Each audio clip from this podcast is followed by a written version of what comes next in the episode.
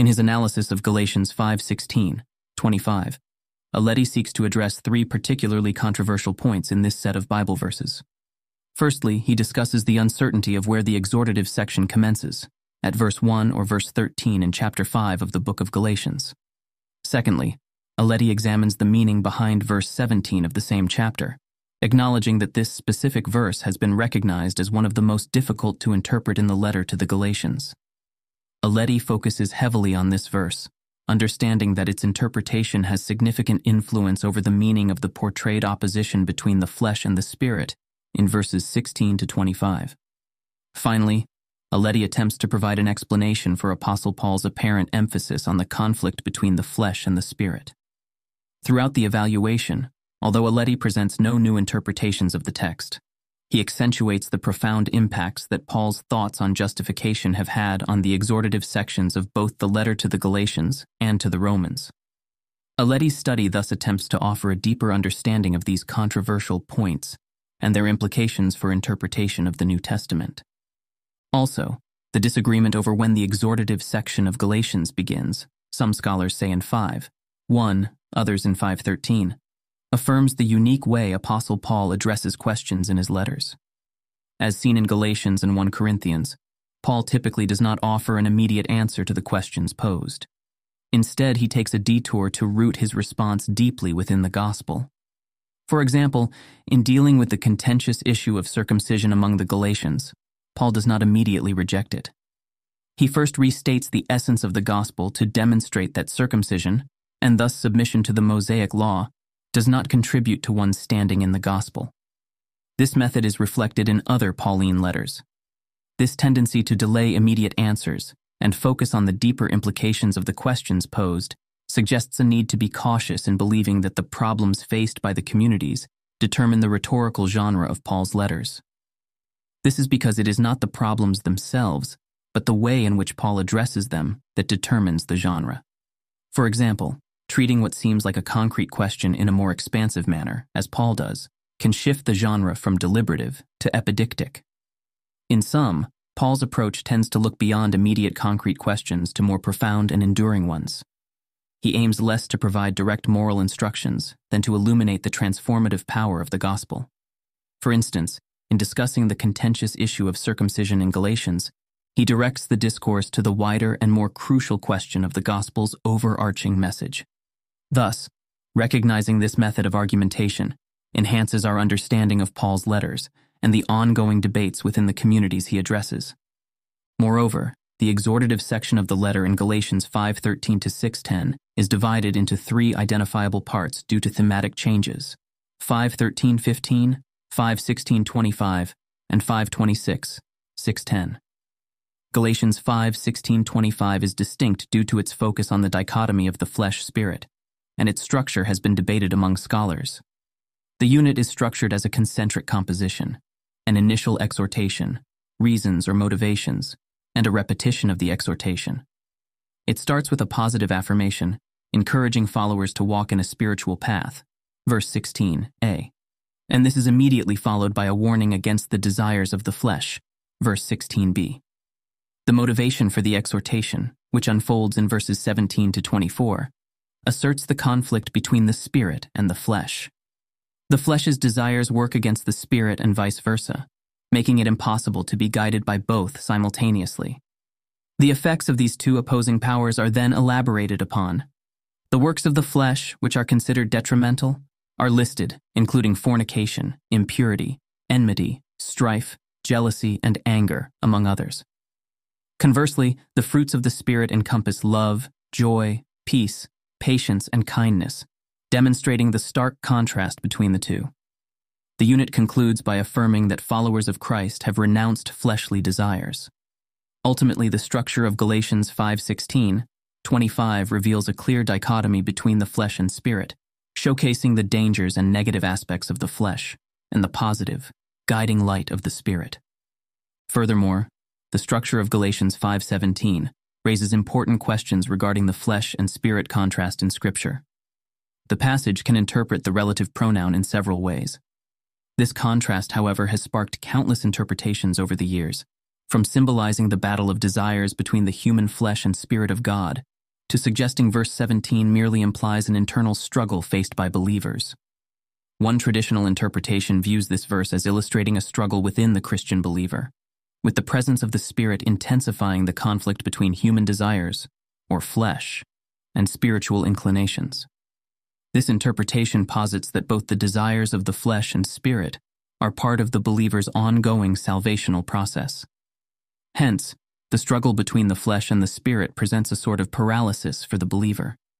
However, other interpretations suggest the passage's context indicates that believers are not paralyzed by their interior struggles. The second reading proposes that the flesh-spirit antagonism directs believers towards discernment. It highlights that the flesh and spirit prevent believers from doing whatever comes to their mind, especially harmful or evil things.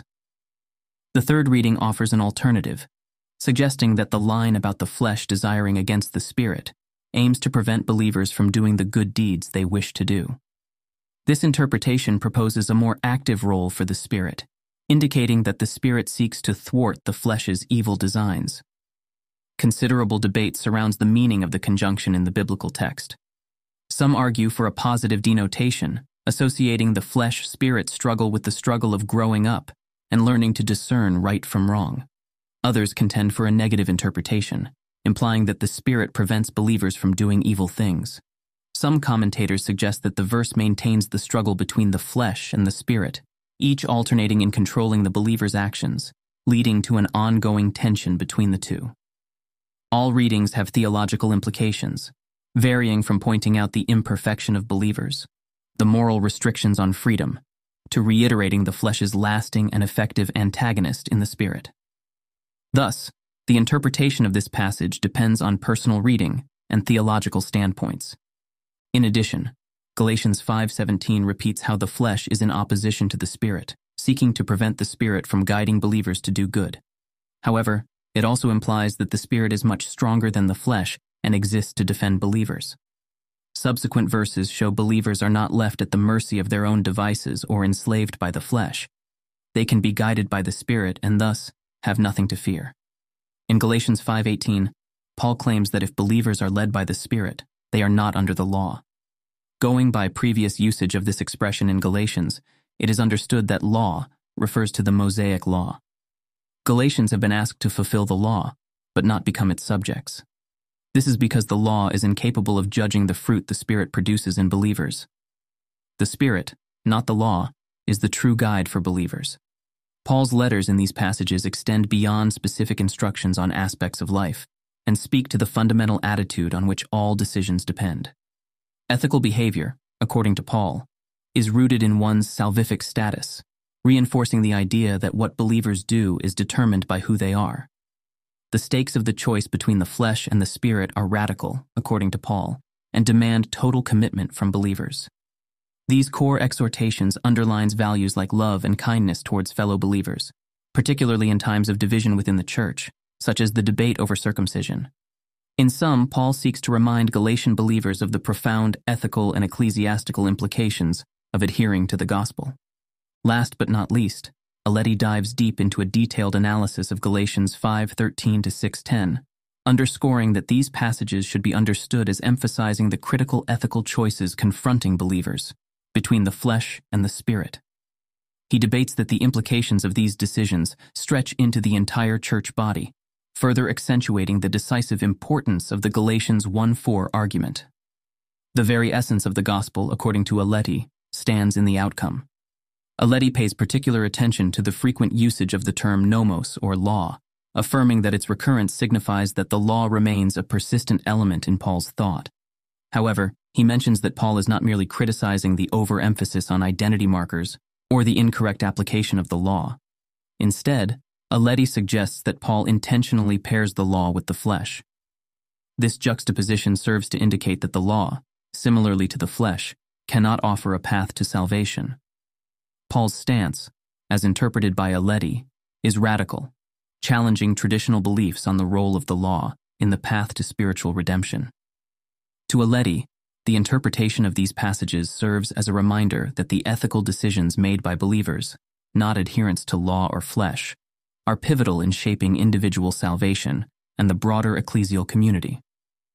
For him, These passages are not negative descriptions of an ethical paralysis, but rather stark contrasts set to define the stakes of gospel-based living. In conclusion, Aletti offers an in-depth analysis of Galatians five sixteen to twenty-five, tackling three controversial points within the verses. Firstly, Aletti identifies the uncertainty of where the exhortative section begins, verse one or verse thirteen. Next, Aletti delves into the interpretation of verse seventeen, traditionally one of the most challenging verses to understand within the letter to the Galatians. Finally, the conflict between the flesh and the spirit, asserted by Apostle Paul, is examined. Aletti stresses that Apostle Paul often addresses questions in his letters through a detour, tying his answers to the gospel's essence rather than offering immediate replies. This approach is reflected throughout Paul's letters, including Galatians and the First Corinthians. This shows the importance of thoroughly evaluating the exhortative sections rather than focusing solely on the immediate problem at hand. Aletti explores the structure of Galatians five sixteen to twenty-five, noting the clear division between the flesh and spirit in the text.